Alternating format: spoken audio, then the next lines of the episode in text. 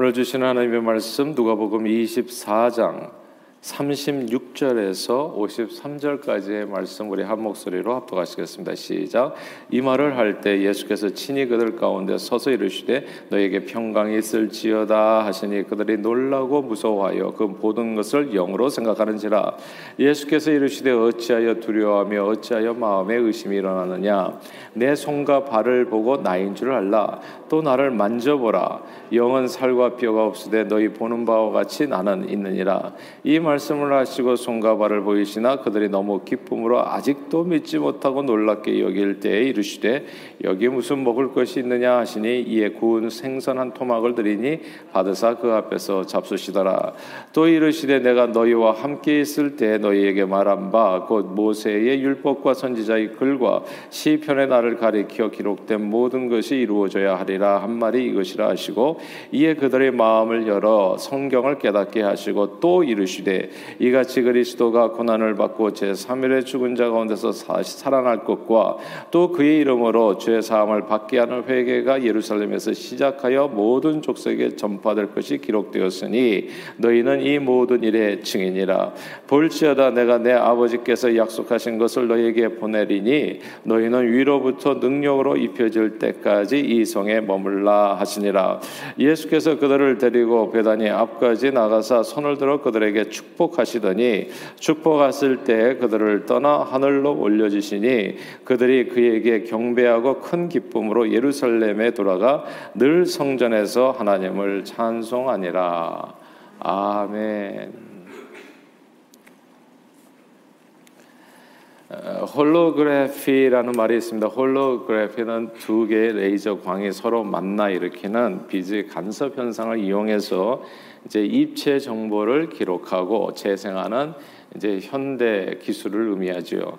이제 홀로그램은 그 기술을 이용해서 촬영한 그 내용을 뜻합니다.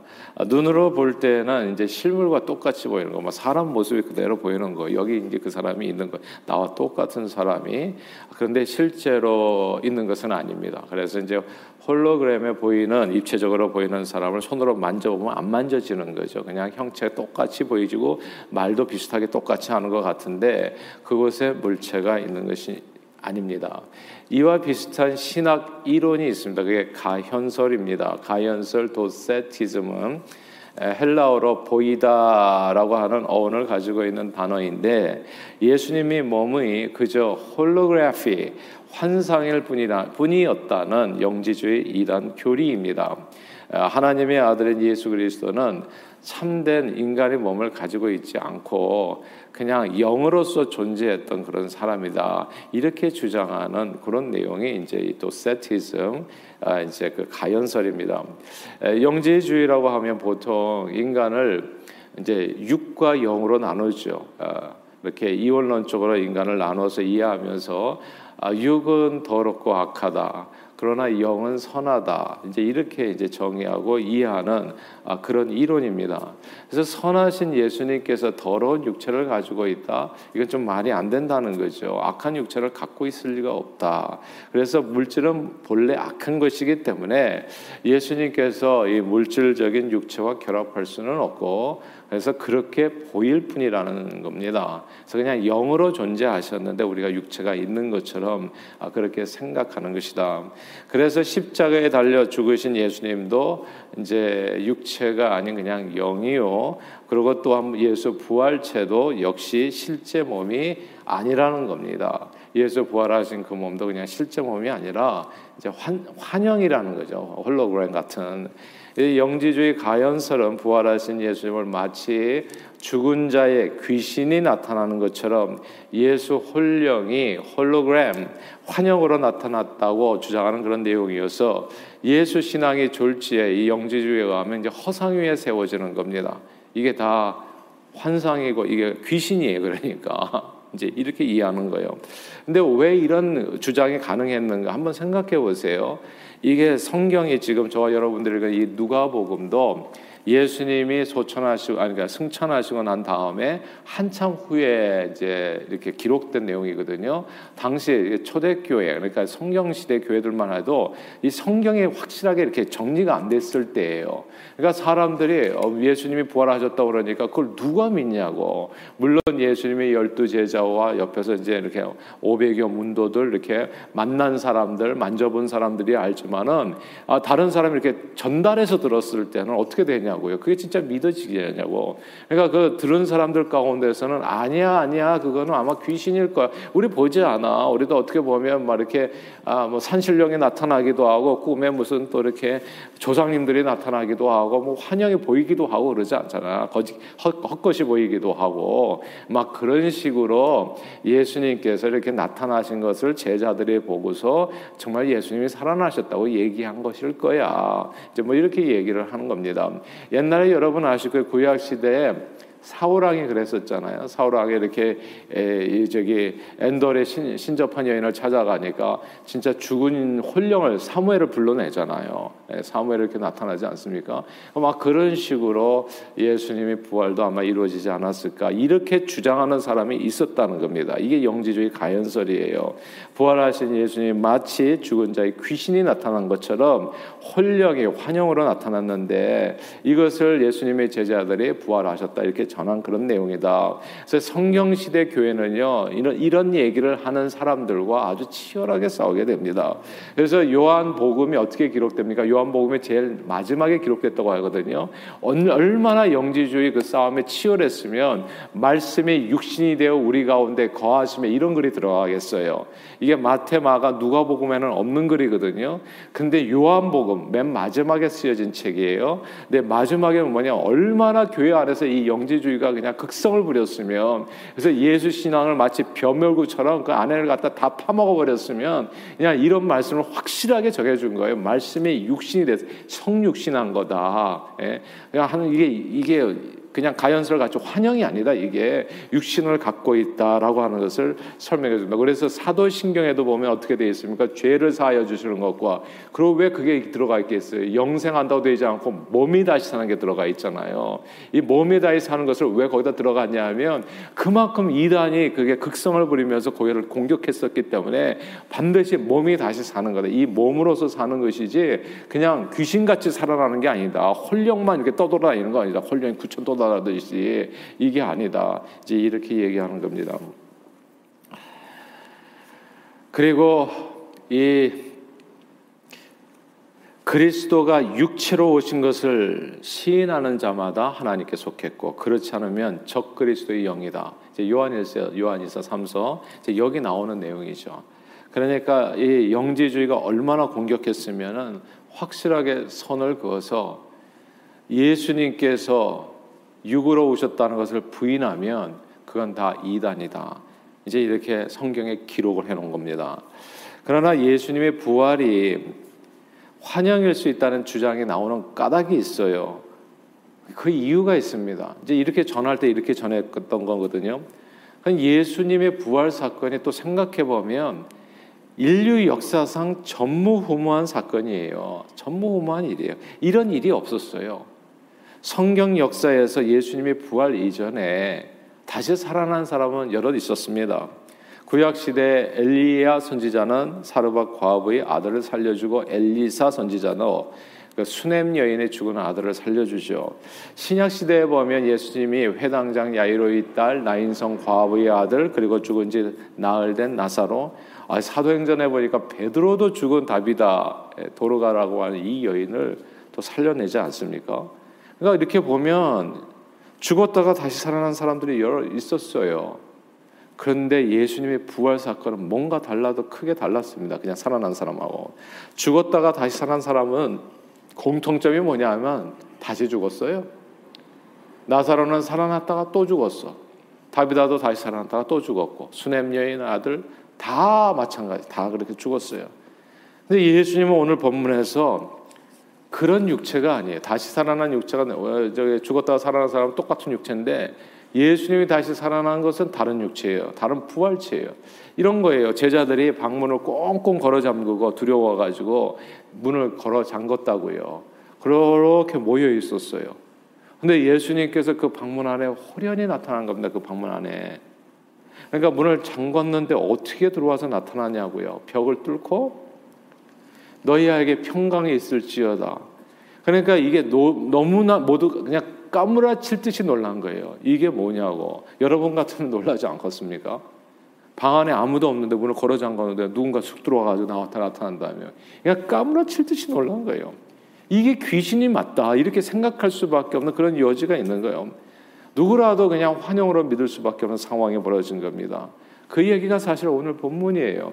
그러니까 오늘 본문이 이거 잘 봐야 되는데 이게 영지주의와 싸우는 그런 내용에서 이렇게 구체적으로 기록한 거거든요. 37절 같이 한번 읽어보시다. 37절. 시작. 그들이 놀라고 무서워하여 그 보는 것을 영으로 생각하는지라. 이게 귀신으로 본 거예요. 아, 이게 우리가 눈이 헛것이 보고 있구나. 이게 영이에요, 이게. 육체가 있을 리가 없어. 예. 육체라고 하는 건 이게 이게 지금 부딪히는 게 육체잖아요. 물체잖아요. 근데 물체인데 어떻게 이게 공간을 뚫고 들어오냐고. 그러니까 아 이건 영이구나. 근데 영이라고 생각해도 너무 무섭지요. 예. 귀신을 보고 이렇게 만약에 죽은 저는 진짜 놀랄 것 같아요. 우리 돌아가신 아버님께서 갑자기 눈앞에 나타난다면 얼마나 놀라웠어요 이게. 예. 그러니까 너무 너무 깜짝 놀란 거예요 이 사람들이. 그래서 예수님이 제자들은 예수님의 실체가 없는 홀로그램 아, 그 환영으로 생각했습니다. 그때 주님은 내가 육체를 가지고 있다 하면서 손과 발을 보여주면서 만져보게 했죠. 도마는 막 이렇게 손가락을 넣어보기도 하지 않았습니까? 근데 그래도 기쁘기는 기쁘지만은 믿기는 어려워요.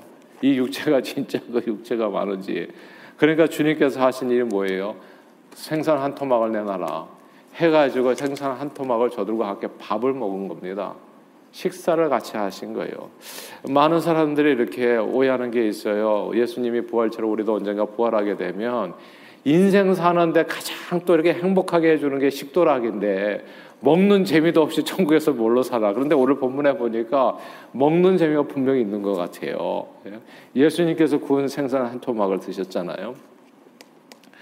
제자들은 자기들 눈앞에서 벌어지는 이 인류 역사상 전무후무한 부활 사건 앞에 모두 할 말을 잃었습니다. 처음에는 공포였죠. 너무 두렵지 않겠어요?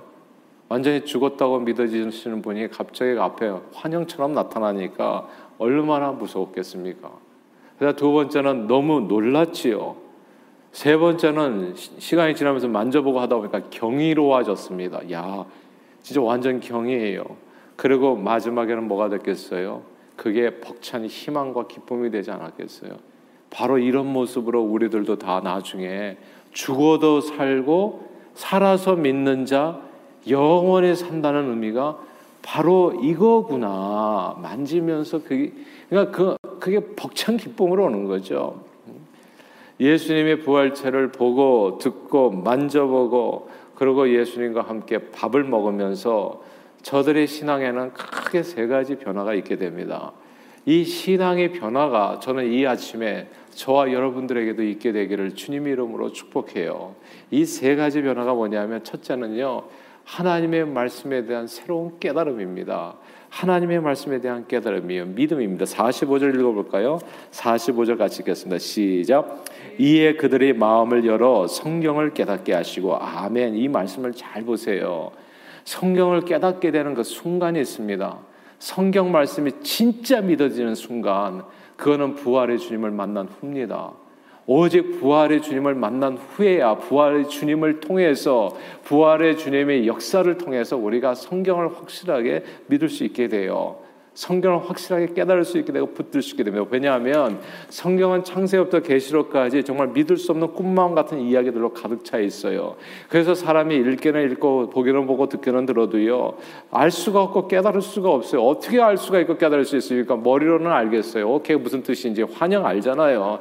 환영같이 우리는 성경을 볼 때가 되게 많아요. 육체로 실제적으로 내 삶에 일어나는 일로서 성육신이 안 된다고요. 하나님의 말씀에 대한 깨달음이 그래서 듣기는 들어도 남 얘 얘기처럼 들릴 때가 굉장히 많아요. 그렇지 않습니까, 여러분? 물이 어떻게 포도주가 되냐고요. 제가 H2O가 어떻게 복잡한 포도주 그렇게 화학적인 변화가 일어나냐고요. 사람이 물을 어떻게 걸어요? 중력의 법칙이 있는데 가라앉아 마땅한 건데, 그러니까 이게 가만 생각해 보면 하나도 믿어지는 게 아니야. 믿는 게 이상한 거예요. 그러니까 우리가 남 얘기하는 것처럼 들른다고요. 우리 인생에 정말 하나님의 말씀이 성육되어지지가 않아요. 어, 언제까지? 우리가 예수 그리스도의 부활 신앙을 확실하게 붙들 수 있을 때까지는 하나도 우리 마음에 실제적으로 하나님의 말씀이 깨달아질 수는 없어요. 오병이어 사건이 이거 진짜 질량 보존의 법칙에 완전히 위배되는 사건이잖아요. 죽은 자가 어떻게 살아나요? 홍해가 어떻게 갈라집니까? 하늘에서 만나온 매출하기가 40년 동안 떨어진다고요?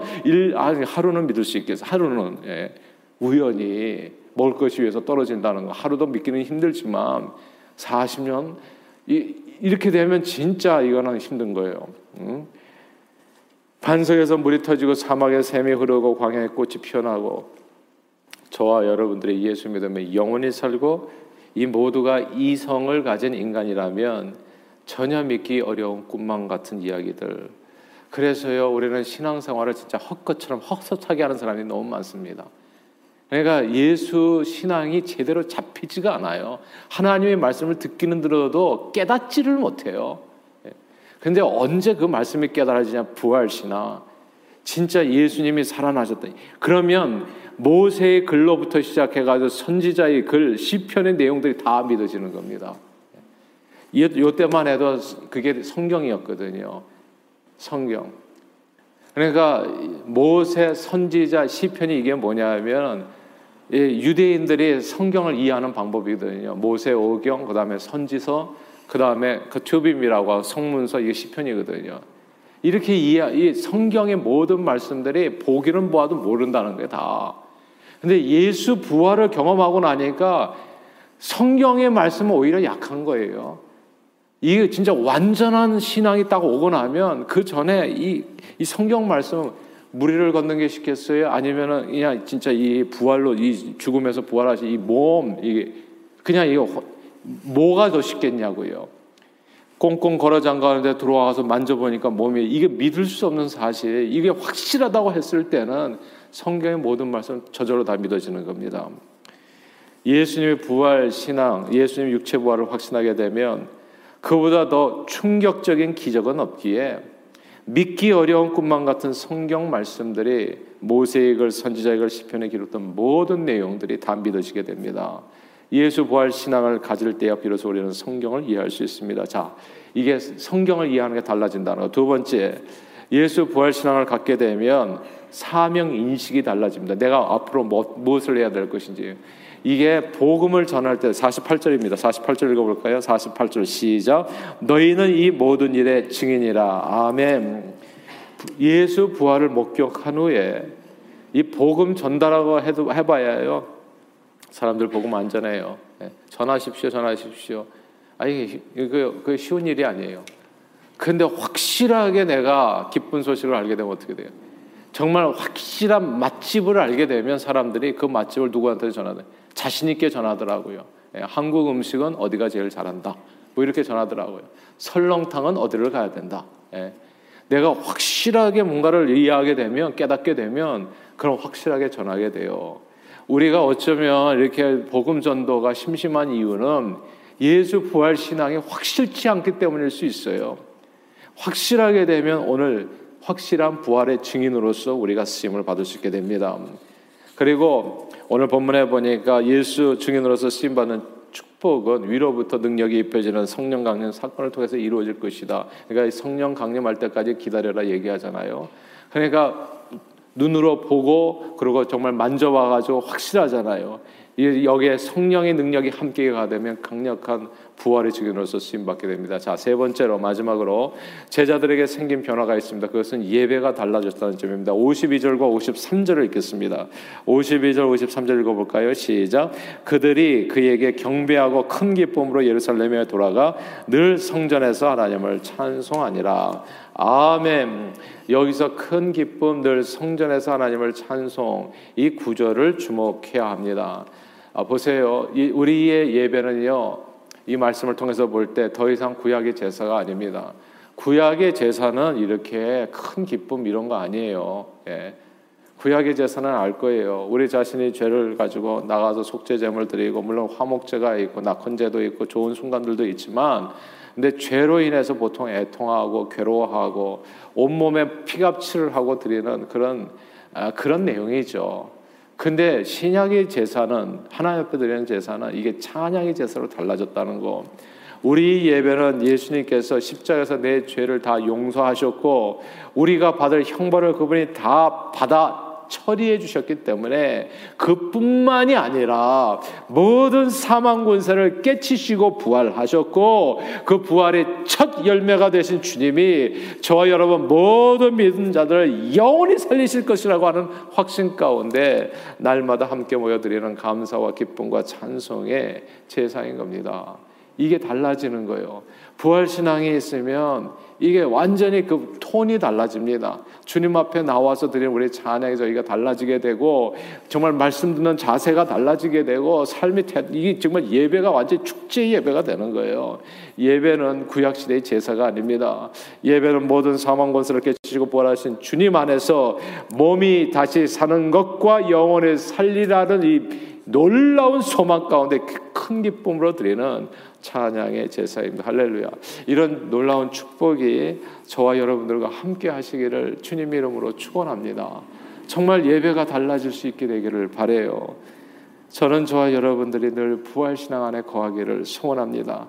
예수님께서 어떤 환영으로가 아니라 홀로그램이 아니라 실제 몸으로 부활하셨고 그렇게 하늘로 올리신 그분이 다시 저와 여러분들을 데리러 오실 때 우리도 역시 몸으로 부활해 영원히 사는 이 믿음 안에 거할 때 우리 신앙은 이제 완전해진다는 거 세 가지 말씀드렸습니다. 부활 신앙을 통해서 어떻게 해요? 첫째, 하나님의 말씀이 제대로 깨달아진다. 내 삶에 적용이 된다. 그리고 두 번째, 우리가 해야 될 복음 전도의 사명을 확실하게 이해하고 그리고 복음의 증인으로서 쓰임받게 된다. 그리고 세 번째, 우리 예배가 달라진다는 거. 큰 기쁨이 넘치는 찬양의 제사가 되어진다는 거. 이런 놀라운 은혜와 축복이 늘 여러분의 신앙생활 가운데 이루어지기를 주님 이름으로 축원합니다. 기도하겠습니다. 하나님 아버지 오늘 말씀을 통해서 또 놀라운 부활 신앙의 내용에 대해서 배우고 깨닫게 해주심을 감사드립니다. 하나님의 말씀을 부활 신앙을 통해서 깨닫게 되고 또 복음 전도의 사명을 온전히 감당하게 되고 우리 예배가 큰 기쁨이 넘치는 찬양의 제사가 된다.